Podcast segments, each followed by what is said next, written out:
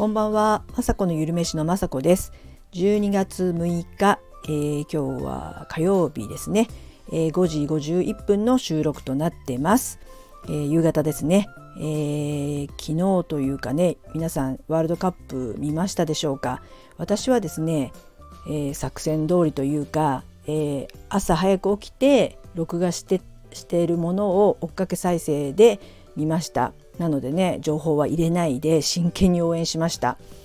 でもね本当あの負けてしまって残念でしたね。本当でもすごくね頑張って、えー、走ってる姿を見て感動しましたし PK はねもう本当にどうしようもできないもので運というかいろいろね言われますけどもでも選手たちはすごい頑張ってまた本当ねインタビューとか見てたらもう朝から号泣ですよ私。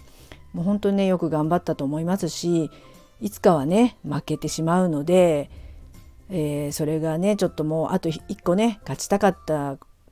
ことは勝ちたかったですけどまあこれもねまた4年後とかのの楽しみでまた日本代表のね選手たちが成長してくれることを願ってます。そんな感じでね皆さんも昨日夜中見た人なんかねすごく寝不足だと思います。ね、あの体調などね気をつけて今日も寒かったと思いますのでね。はい、で今日は、えー、先ほど5時に、えー、火曜日なので YouTube の方も方もアップできました。今日はですね、えー、魚の鮭をね使った鮭の甘酒味噌蒸しっていう料理をアップしました。えー、鮭をですね甘酒と味噌とお酒で漬け込んで、まあ、私は一晩を漬け込んでそれをそのままねあの汁ごとその汁漬け汁だけで蒸してまあ味はあのちゃんちゃん焼きっていうのを食べたことがある人はね味噌味でちょっと甘くてっていう感じですごくね野菜も一緒に蒸されてめちゃくちゃおかずになる鮭の料理でした。で甘酒なのであの調味料の砂糖の代わりに甘酒を使ったので優しい甘さでとってもね、えー、美味しいで甘酒効果なのかなんかねすごくや身が柔らかくて美味しい鮭となりました。えー、鮭はね私よく買うんですけどもう子供たちはですね、えー、鮭っていうテンションでも鮭であのバター焼きとかね、えー、するとまあ美味しくなったりして食べるんですけどあの紅鮭とかねただしょっぱいだけっていうか私は好きなんですけど玄米とかに合うのでねででもちょっとテンションそんなに鮭出しても嬉しくない嬉しくないみたいなんですけど結構ねこれはね美味しいって言って野菜もすごくねあの味噌の味でおかずになる感じですごく好評でした。あと鮭はねあのえ、ですね、えー、と調べたらすごくね栄養価が高いんですね。あのアスタキサンチンって言ってあの赤いね色素がすごくね抗酸化力があってあんだけね鮭さんってあの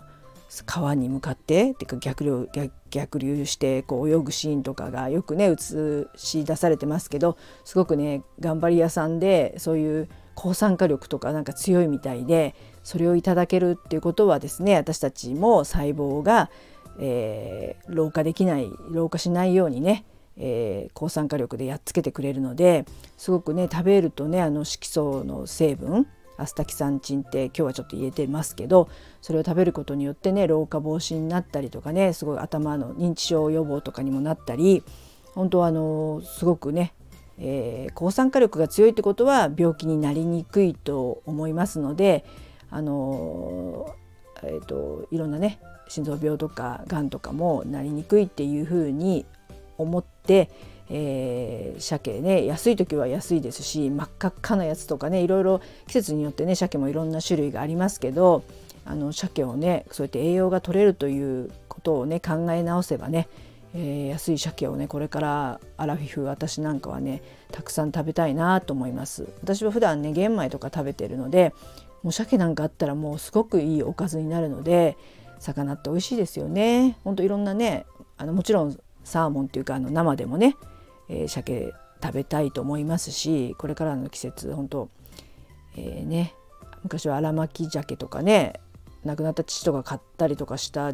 時代があったなと思って鮭ってね本当に日本から愛されてる魚だと思いますのでこれからはねますますその栄養もねたくさん入ってるっていうことであと EPA とかね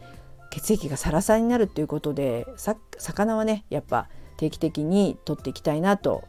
今回ね本当思いました。それでですねで YouTube はそんな話で終わりで、えー、あと今日はですね、えーと、このスタイフの、えー、ルナさんのところで、えー、YouTube ではスタイフのねライブ配信をやっていたので参加させてもらいました。何回かねあの参加してるんですけども今回は、えー、5人のアラフィフが集まって、えー、いろんなねお話ができて今回もめちゃくちゃ楽しかったです。初めましての人もいましたけどもねアライフィフで、えーと、同じように、えー、一生懸命ね勉強したりとかこれから自分で、えー、子育てが終わって自分の時間がねあるということでいろんなことをやりたいっていうねもう皆さん挑戦したい人たちの塊というかあのまだまだ私なんかはねあのどうしてもね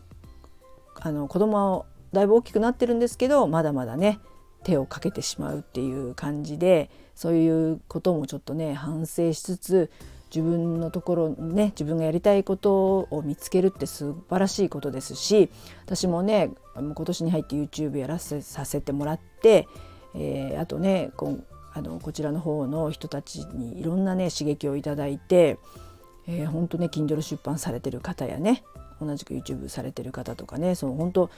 まあリアルの友達にねあのまあね好きなこととかって言ってあのお話ししたりすることもありますけどなかなかね Kindle 出版したいんだなんていうお話とかねまあもちろんあのできる友達もいますけどあのすごくね皆さんやる気満々の方たちで刺激たっぷりです。で本当に近くにね住んでるわけではないんですけどこうやってライブで、えーと、お話できるとかってねほんとねいい時代になりましたよね。ほんとみんなで会うんだったら